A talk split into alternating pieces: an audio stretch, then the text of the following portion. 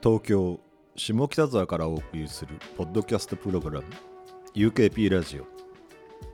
UK プロジェクト代表遠藤浩一です。ポリシックスふみです。UKP ラジオは前回から UK プロジェクトの歴史を振り返りながらトークしています。UK プロジェクトは知られざるものアンノーンを見つけることをテーマに1917年9月に発足して今年で34年になります。はいあれですね今回も遠藤さんが作ってくれた UK プロジェクトの車種を見ながらい。ろいろお話をしていきたいと思いますが、あれですね。出てます、出てるやつですよね、前回はその発足から会社設立の直前までお話ししましたけど会社としてはい。91年12月はい。株式会社 UK プロジェクト設立、設立しましたね。ここからでございますね、はい。これはやはりあれですか。もう我々で好きなことをやるんだということでやはり会社になったんですかね。そうですね。まあまあうん前回、まあ、あの株式会社ヤングジャパングループの部だった時は、株式会社ヤングジャパングループから部としての予算をいただいて、うんそれでそれで活動してたんで、うんまあ、そろそろ自分たちで CD を作って CD を売ってうんっていう、そういう、うん、誰からもお金をもらわないで自分の足で立つっていう商売をやれとも言われたし、うん。できんじゃないかなと思ったんで、うん。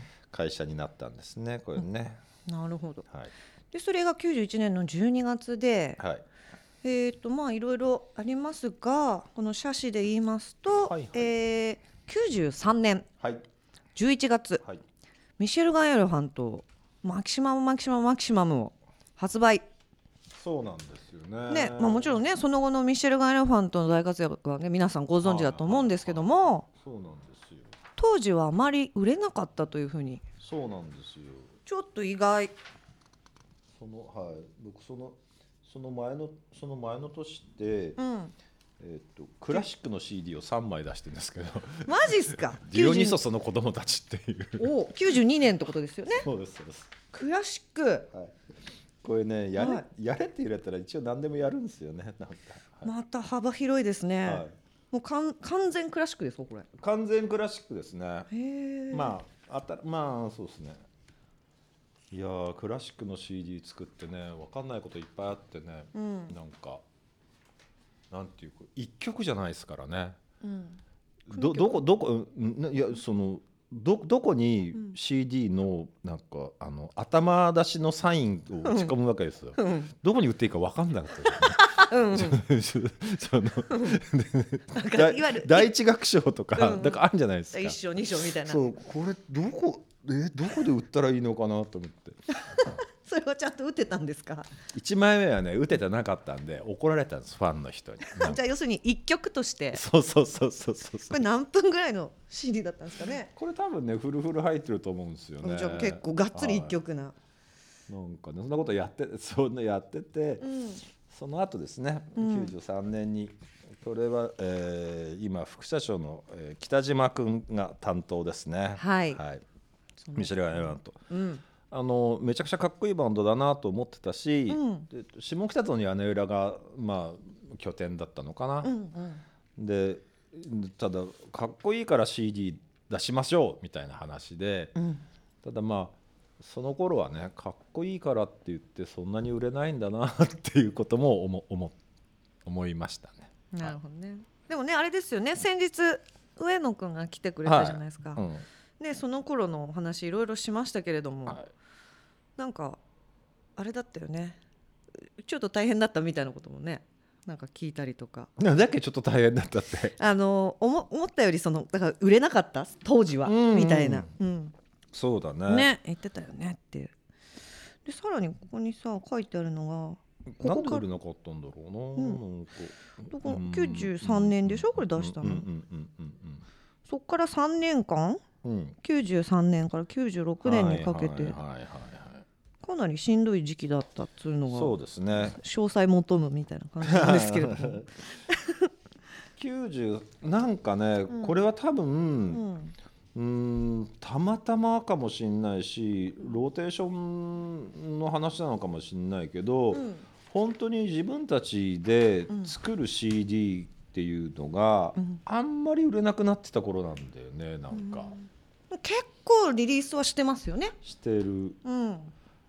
だからうんあのバンドブームとバンドブームの狭間だったと思う。あ、そうですね。うんだクスクス餃子だの頃は完全にものすごい CD が売れてた頃だし、うんうん。でこの頃そのなんなんていうかなブームが一旦終わって、うんまあミシェルガイ・オナ含めてはいかっこいいやつといっぱい出してるんだけど、それがそれほど売れなかったっていう時代ではあったんだと思うね。そうですね。でまあまあうん藤井さんともどうする？みたいな、うんうんこれちょっとこのままだとこのままだとちょっと難しいねみたいな下北からさらに奥の方に引っ越しちゃう？みたいな。そんな話もあったんですか？ああったあったはい。あの多摩川、うん、多摩川のね、うん、多摩川の川辺でね、うん。昼間ミーティングするみたいなどうだみたいな。あ、いやめっちゃいいですけど、どうなんだっていやいいけ。どさ遠遠くないっすか？みたいな。冬寒くないでいやすかいな。いいと思うぜって。その頃、うん、前後して、うん。よソニーで横浜ソニーっていうトレフォートっていう、はい。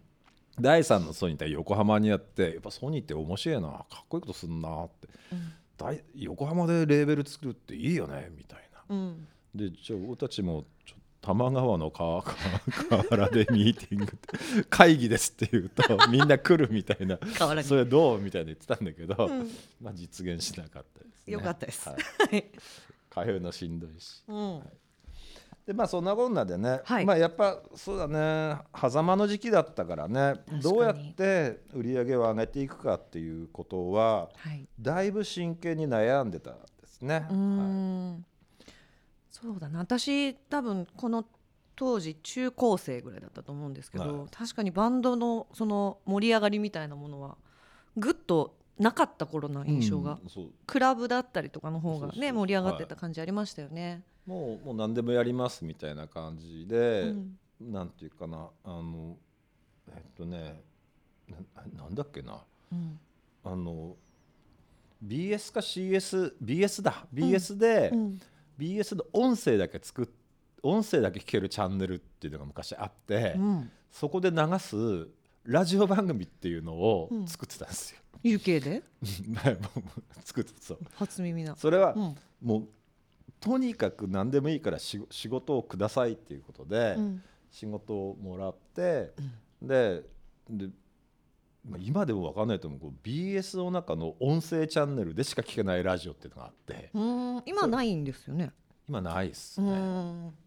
でその当時も、うんほとんど聞いてる人いなかったと思うんだけど、うん月にね月に4番組ぐらい作ってたんですよ。でそれでそっから、うん予算もらってう、んうんでなんかあ仕事仕事してよかったみたいな 少し売り上げ上げ出そうみたいなうんうん。それを所属してるアーティストがやってたんですか番組。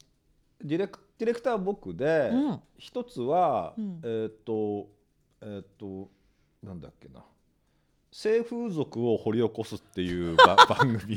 UK プロジェクトで。はいあのあのあ友達の松沢クレイチさんっていう、はい。あの風俗ライターの人がうん。喋りたで、うん僕ディレクターで、うん。月1で、うん。まあ例えば SM クラブの女王様にインタビューするとか、うんそれずっとやってたんですよ。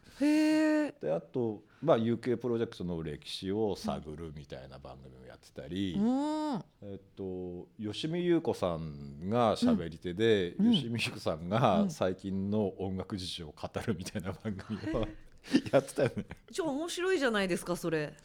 ただ、うんそれは本当に予算がもらいたくてやってた仕事でうん納品するんだけど、うん今でもそうだけど BS の音だけ聞くっていう人はほとんどいなかったんで、まあうん。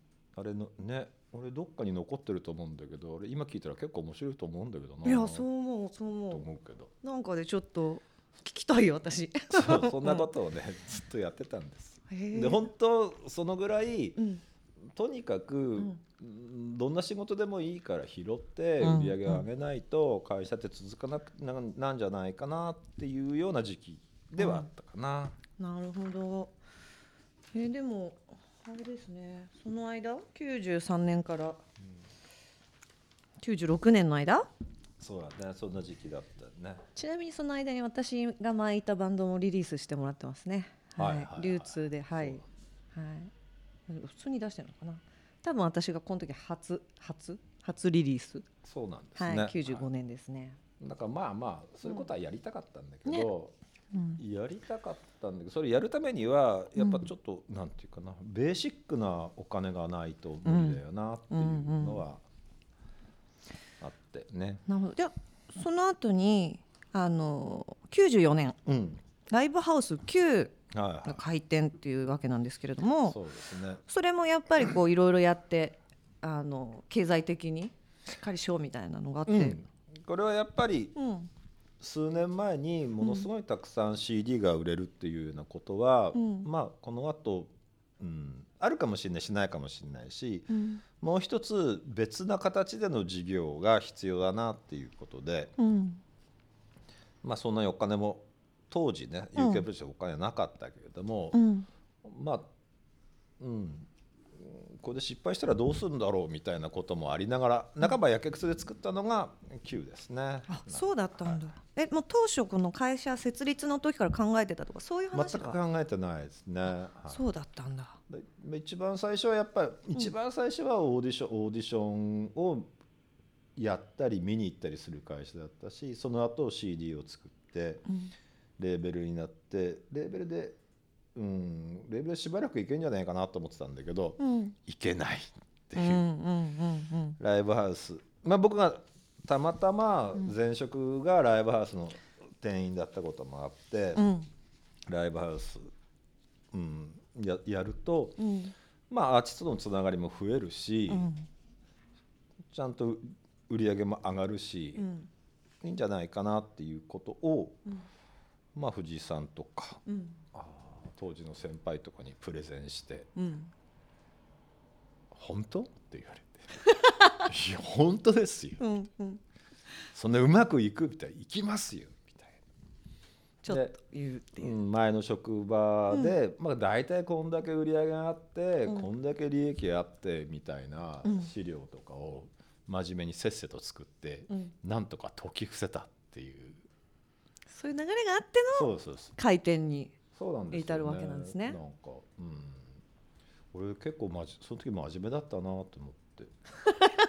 今だったら解き伏せなかったと思う。ああその「分からずや!」って言ってなんか出ていったと思う「かのわからずや!」って言ってそうそうそうそうその時はもう少し、うんて丁寧にちゃんとなんかデータで示したんですよね。のちゃんと、はいあのまあ本当プレゼンを、うん、そうそうそうまあまあ記憶の中での毎毎月の売り上げとか、まあまあ想像できるじゃないですか、うん。まあ、例えば、まあ、3月でこのバンドは100人入ったよな200人入ったよなとかってやっていくと、うん。3月の売り上げでこんだけ売り上げがあってチャージバックがいくらでみたいなことをこうつぶさにね提出したんですよね。ちょ今の遠藤さんから想像できない。そうなんです。そうなんです。すごい。でそんなことなって、割とこれってやっぱり、まあうん。お金なかったから借金も借金もして作りましたねなんか。うん最初は。うんうん。どうですか？その最初の頃ややっぱライブハウスやってまあ遠藤さん経験あるけど、うん。大変だなみたいなやっぱりありました、いややっぱ1年目とかは、うん。作ってる時の1年目はすっごい楽しかったよね。おーん。そうなんだ。うんうん。やっぱ遠藤さんライブハウスって好きなんですか？まあ、うん、そうそうあの好きですよ。うんその場が楽しいっていうよりもそういう作っていく行為が楽しかったですか？うーん。まあ出身地？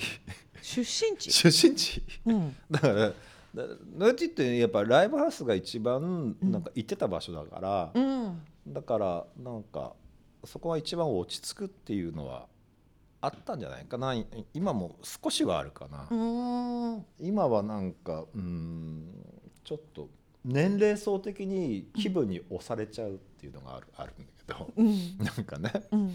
やっぱ20代とか3にに20代とか10代とかの人の場所にお邪魔してるみたいな気持ちがあるある。うん多少はね。多少ね、でもライブハウスはやっぱ働いてたしし職場としても好きだった。だから開店して1年ぐらいはやっぱなんかうんほんとみんなで UK の社員も全員でいろんな人がうん。いろんなつてをってブッキングしてたうし、ん。そのラインナップもすごいね、うん、バラエティ飛んでてうん豪華だった。うん。うんそういう印象ありますね、うん。すごいいろんなバンド出てるなっていう当初うん。うん。だからもう、まあ、Q のスタッフももちろん、うん。まあ、まあ店長ニー君っていう人がうん。やってて、うんブッキングするけど俺たちも負けじと、まあ、こんな人もいるよこんな人もいるよみたいな、うん。特に UK でリリースしてるアーティストとかをどんどん入れてって、うん。それすごい楽しかったよね。うーん。じゃあもう本当そういう最初のみんなのこう頑張ってこう地を固めるぞみたいなのがあって、こうやって今も、うんね、やっぱり Q るは Q が成功したのはやっぱり1年目とかのスタートダッシュの、うん。やっぱそういうお店って一番最初にどんなお店かっていうせキャラ付けっていうかさ、うん。そういうのでその後どのぐらい続くかっていうことで決まっていくんだなと思ったよね。うんだってもうだってえ何何年になるんですか？旧開店してから。うん。94年でしょ、うんうんあえ20 27年か。そうだよね。すごいですね。しょうん。まあ、ライブハウスをきややるって決めた時に、うん。すごいいろんな物件は見に行ってるんだよねなんか。下北沢の中にもいっぱい物件あったんですか、うん。うん。だからまあ縁がなかったけどガレージのとこもみみガレージの物件空いてるとこ見に行ったしうん。ガレージ？シェルター,、うん。お、ー。シェルターのとこも見に行ったことああって。そうなんですか、うん。へえでなんかまあうん。まあ、うんそういうのって相手があることだから、うん。ちょっとはまんなくて、うん。下北でも何軒か見に行ったよね。うん。でそんでもどうだっけな。Q は最後の最後なんかうん。なんかポロンと出てきたんだよね。なんかクラブでしたよねあそこもともと。クラブなのうん、うん。なんかねクラブって言っても多分女の子がいる方のクラブじゃないかな。いやいや私一回行ったことあるんですけど。マジ？うん。ヒップホップって名前じゃない？あ多分そうそうそう。あそうだよね。で。正面の入り口があのうん。エレベーターがいわゆるあ正面の入りあ口で。あそクラブだったの？クラブだったんですよ。そういうクラブだったんだ。お姉ちゃんじゃない方です、そっか、うん。俺ね最初掃除に入った時に、うん。楽屋にうん。なんか黒いストッキングが脱ぎ捨てあってなんかあこれあそれでそれでクラブそういうクラブだなって、ね、思い込んでた今まで。今までです。今までだ、、はい。やそう。普通に音楽が流れてる方の、そっか、はい、ヒップホップだったかな本当。うん。ヒップホップっていう看板だった、確かに、うんうん。一回だけ行ったことあって。で Q に行ってみたらあここライブハウスになったんだみたいえそれって時代的にはさうち関係ないけどな、うん、スリッツとかの頃？いや全然その後です。本当 Q ができる1年とかそのぐらいの直前にだから行ったんじゃないかな。じゃあスリ90ッツの場所で言えばズーになってる頃？ズー？ん？今ズーあります？ないよ。だよね。あの、寿司回転寿司屋の回転寿司ね。下ですよね。回転寿司の下ね。ですよね。はい。そうそう。あれはそ後々ズーとかスリッツの後にカラオケボックスかなんかになったはずですね。なったね。うんそう考えると下北沢クラブちょこちょこあったんですよね。昔はね。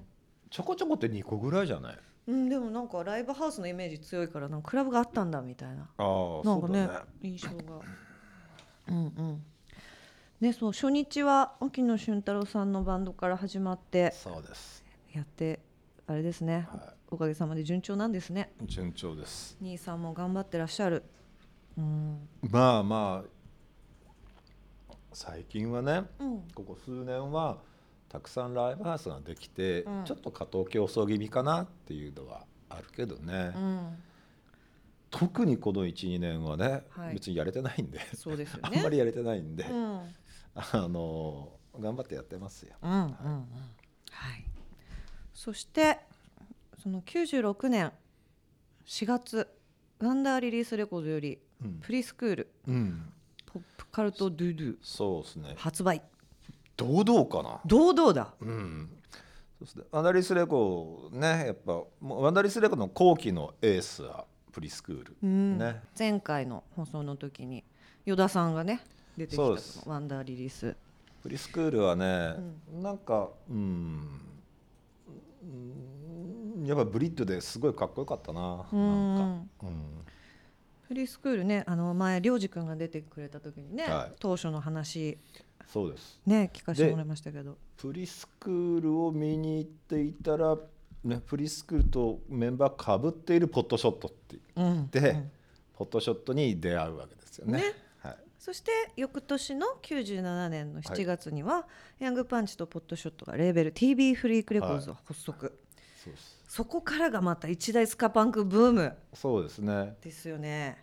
これは、まあ、UK プロデュースの中でも一個新しいのは、うん。そのバンドのメンバー本人がうん。プロデューサーになるっていう、TB フリークっていうのはヤングパンチの福井君がプロデューサーだし、うん。ポットチョットの良二君がプロデューサーだって言って、それぞそれぞれ会社作って、うん。で UK と、まあ、ディールするわけですよ。これって新しいんもしかしたらすごい新しいことやってるんじゃないかなと思うん。って、でもでポットショットもすごい売れたし、うん。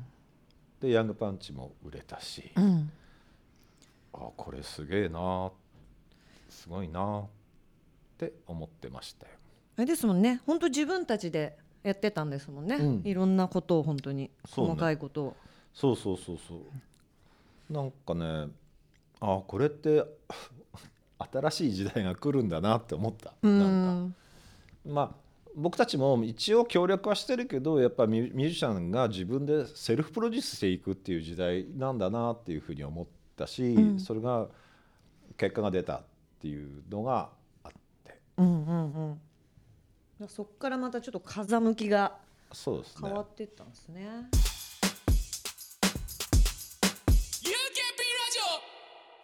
そうこの、えー TB フリークレコーズではあのオムニバスも結構出してますよね。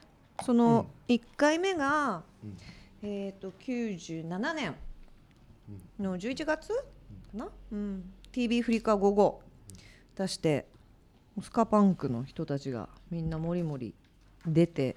ちなみにその2の方にはあれですよね「 GOING STEADY がそうですね。入ってたりもするんですよね。これがまあまあまあ「 GOING STEADY と UK 部署の出会いですよね。最初のだ、はい、峯田が出た回でも言ってたけど、そのミネタ君がえーっと福井に、うん。福井にデモテープを渡したんだよね。うんうん。その結果ヤングパンチの福井が「良二君これいいよ」って話になってオムニバスに入った。うんうんでツアーもやってて、その TV フリークツアー TV フリークレコードツアーやってて、うん。うんもうPOTSHOT がいて、ん。で YOUNG PUNCH がいて、ん。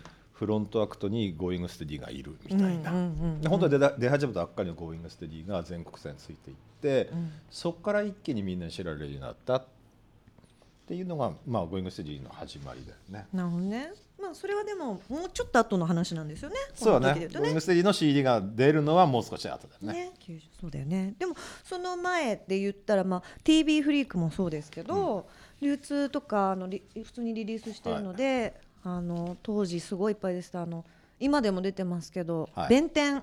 弁天はい、はい。弁弁天天ねレーベルの、えー、と弁天一番最初に UK で出したのはいつですかね、えールナチックスですか？ルナチックスですね、はい。はいそうそう。まあ一応なんかはい。がガールズってことなんだよね。そうですね。ね。もう女性のはい。バンド、アーティストユニットだったりとか。たっぷりロリータ18号ドループヌードルス、はペティブカ、い。フラメンコアゴゴなどなど、はい。このレーベルのプロデューサーの木村久坂さんという人が、はい。はい。オードリー木村って自分で言ってるんですけど、そうですね。はい。自分がオードリー・ヘップバーンに似てると思って言ってるんですけど。強いっすね。ごめんあんまり強く言うとちょっとおすげえ怒られるんではい、すぐ怒られるんで、えーとオードリーさんがまあそうだね。一番まあペティ・ブーカとかもすごいよ面白かったし、うん。まあロリータ18号とかはね、うん。今でも根強くはい。やってますしね、うんえっ、とあとはあれあれ。えっ、と、あのあちこのキャンディーアイスラッガはい。ーもうん。そうだったし、そうですよね。ものすごいたくさん出してる、ね、そうね、うん。本当に。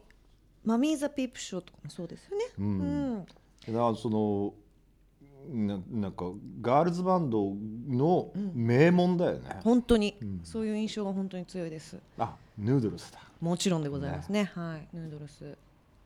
ヌードルスみんな年取らないよな、は印象が変わらない。でね96年ぐらいにはですね、はい。ライスレコードからですね、うん。香川亮 with てっちりっていうのが出てるんですけど。出てますね。ちょっはい。と気になりますけど。はいはい。はい。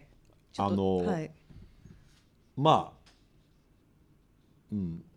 レッチリっていうにはちょっとなんかなんていうかなおこがましいなみたいな 僕たちてっちりです。みたいなそのてっちりからのてっちりの流れがちょっとよくわかんないですけどね。韻踏んでんじゃん。いやそうだけどさ。てっちりフグそういね。やそうそう。当たるんですよ。ああそうなんですね、はい。そんなことがあったりですね。うんうん。えっと。リーさんもすごいしてますよね。ううんんあさっき言ってたそのクスクスの後のバンドムイトモニートも出しますね。おーおーおーおーあとね。1997年にはですねはい。えアカサタナの「 Order Please」っていうですねはい。えーこれ僕担当だったんですけど。オーダーハートプリーズですねタイトル。まあハート読まなくていいんじゃないかな。あ本当ですか？は あえて言いたくなっちゃった、は遠藤さんが担当だったんですね。そうそうです UK プロダクションにはアイドルがいないっていうことで僕ちょっと立ち上がってですね。はい、これちょっともう完全に名前忘れちゃったんだけど、うん。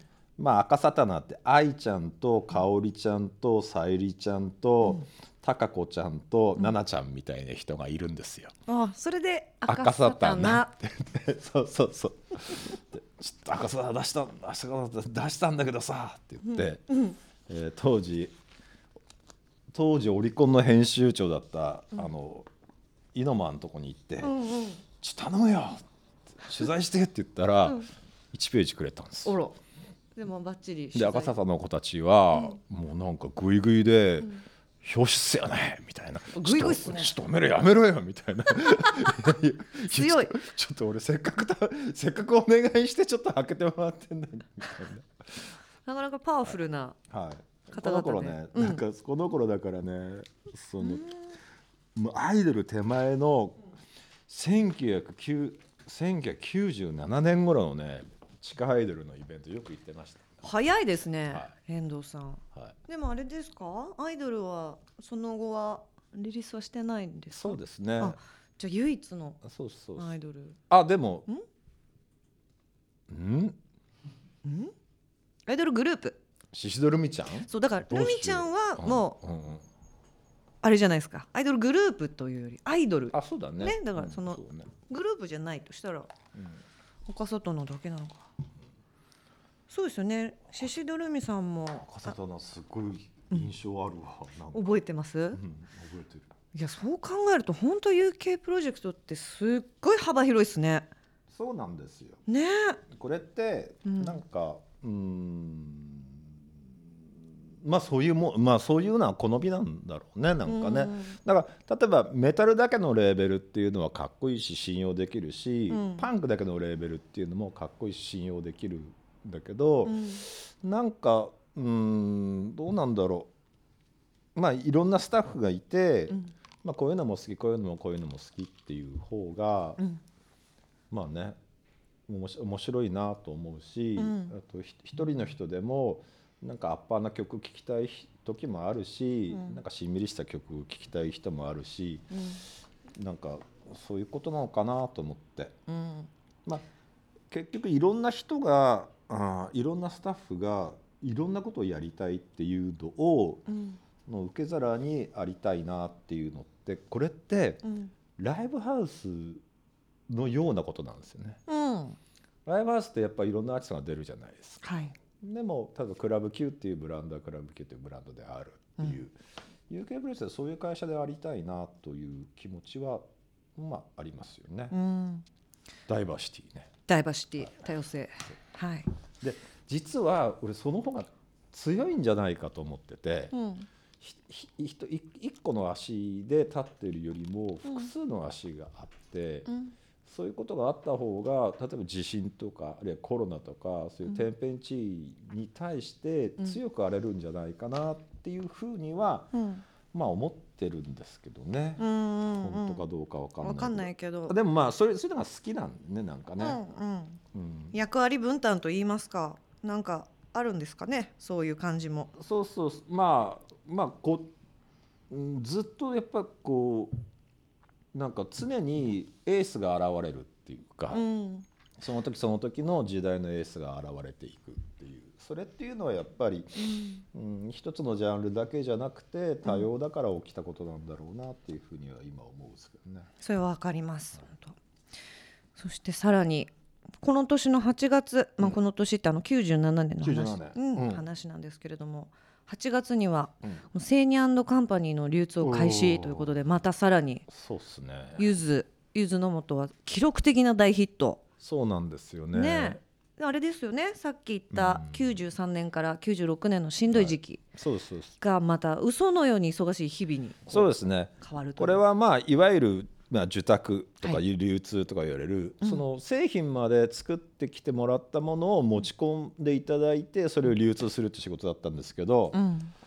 だからまあぶっちゃけ利幅は狭いんですけど、うん。それでも果たしなく売れたんで、うん。でもねやっぱうん。まあ今でも反省しますけど、うん。そのゆずの素って要するに2人のはい2人組の男の子がうん。道で弾き語りやってるのを、うん。まあ、そこでその場で撮ったものなんですよ。はい。で「いやそれ売れなくないっすか?」みたいな。当時は。いやでも持ち込んできたら「いや絶対いけるよ」みたいな「ちょっと俺分かんないですけどね」みたいな、うん。やっぱねそこでねうん分かるか分かんないかっていうのがうん成功するかしないかの差なんじゃないかなと思って。僕分かんない派だったんでうん。反省してます。はい。はいすごい反省してます。なんだかんだで僕ゆず好きですからね。うん。でもすごいっすよね。このサビだけ歌える曲がいっぱいありますからね。そうなのよ、はいはい CD はい。がっつり持ってなくても歌える曲いっぱいあるんだよね。そうそうそう。なんですよ。そうなのよ。だから彼らのその当時のスタッフは僕たちよりもっと早くうん。見抜いて好きになったわけだし、うん。だからそういう意味ではまあ、うん、前もって見抜く才能が欲しいなとは思いますが、それは常にはいそうですね。はい、という感じでねこう設立から、うん。えー、と97年まではい。いろいろお話ししてきましたけれどもこの山あり谷ありな日々だったと思いますが改めて振り返っていかがですか？どうだろう。まあ面白かったですけどね。やっぱ、この頃が一番流流通っていうか、うん。流通の商品も含めて一番いろんなことやってたかもしれないななんか。なんか本当その、本当に山あり谷ありってキューいうが始まったばっかりだし。ね、うん。だってほら大変しんどい時期もあったけどそうですね。ものすごい忙しくなった日々にもなりみたいな。でやっぱ、まあ TB フリークのポットショットとヤングパンチはすっごい売れたっていうのはでかかったし、うんうん。なんか結構楽しかったと思いますね。充実していたっていうことなんですかね。しんどいところを抜けたなっていう、うん。うん。やったったみたいな感じもあったんですかね。うん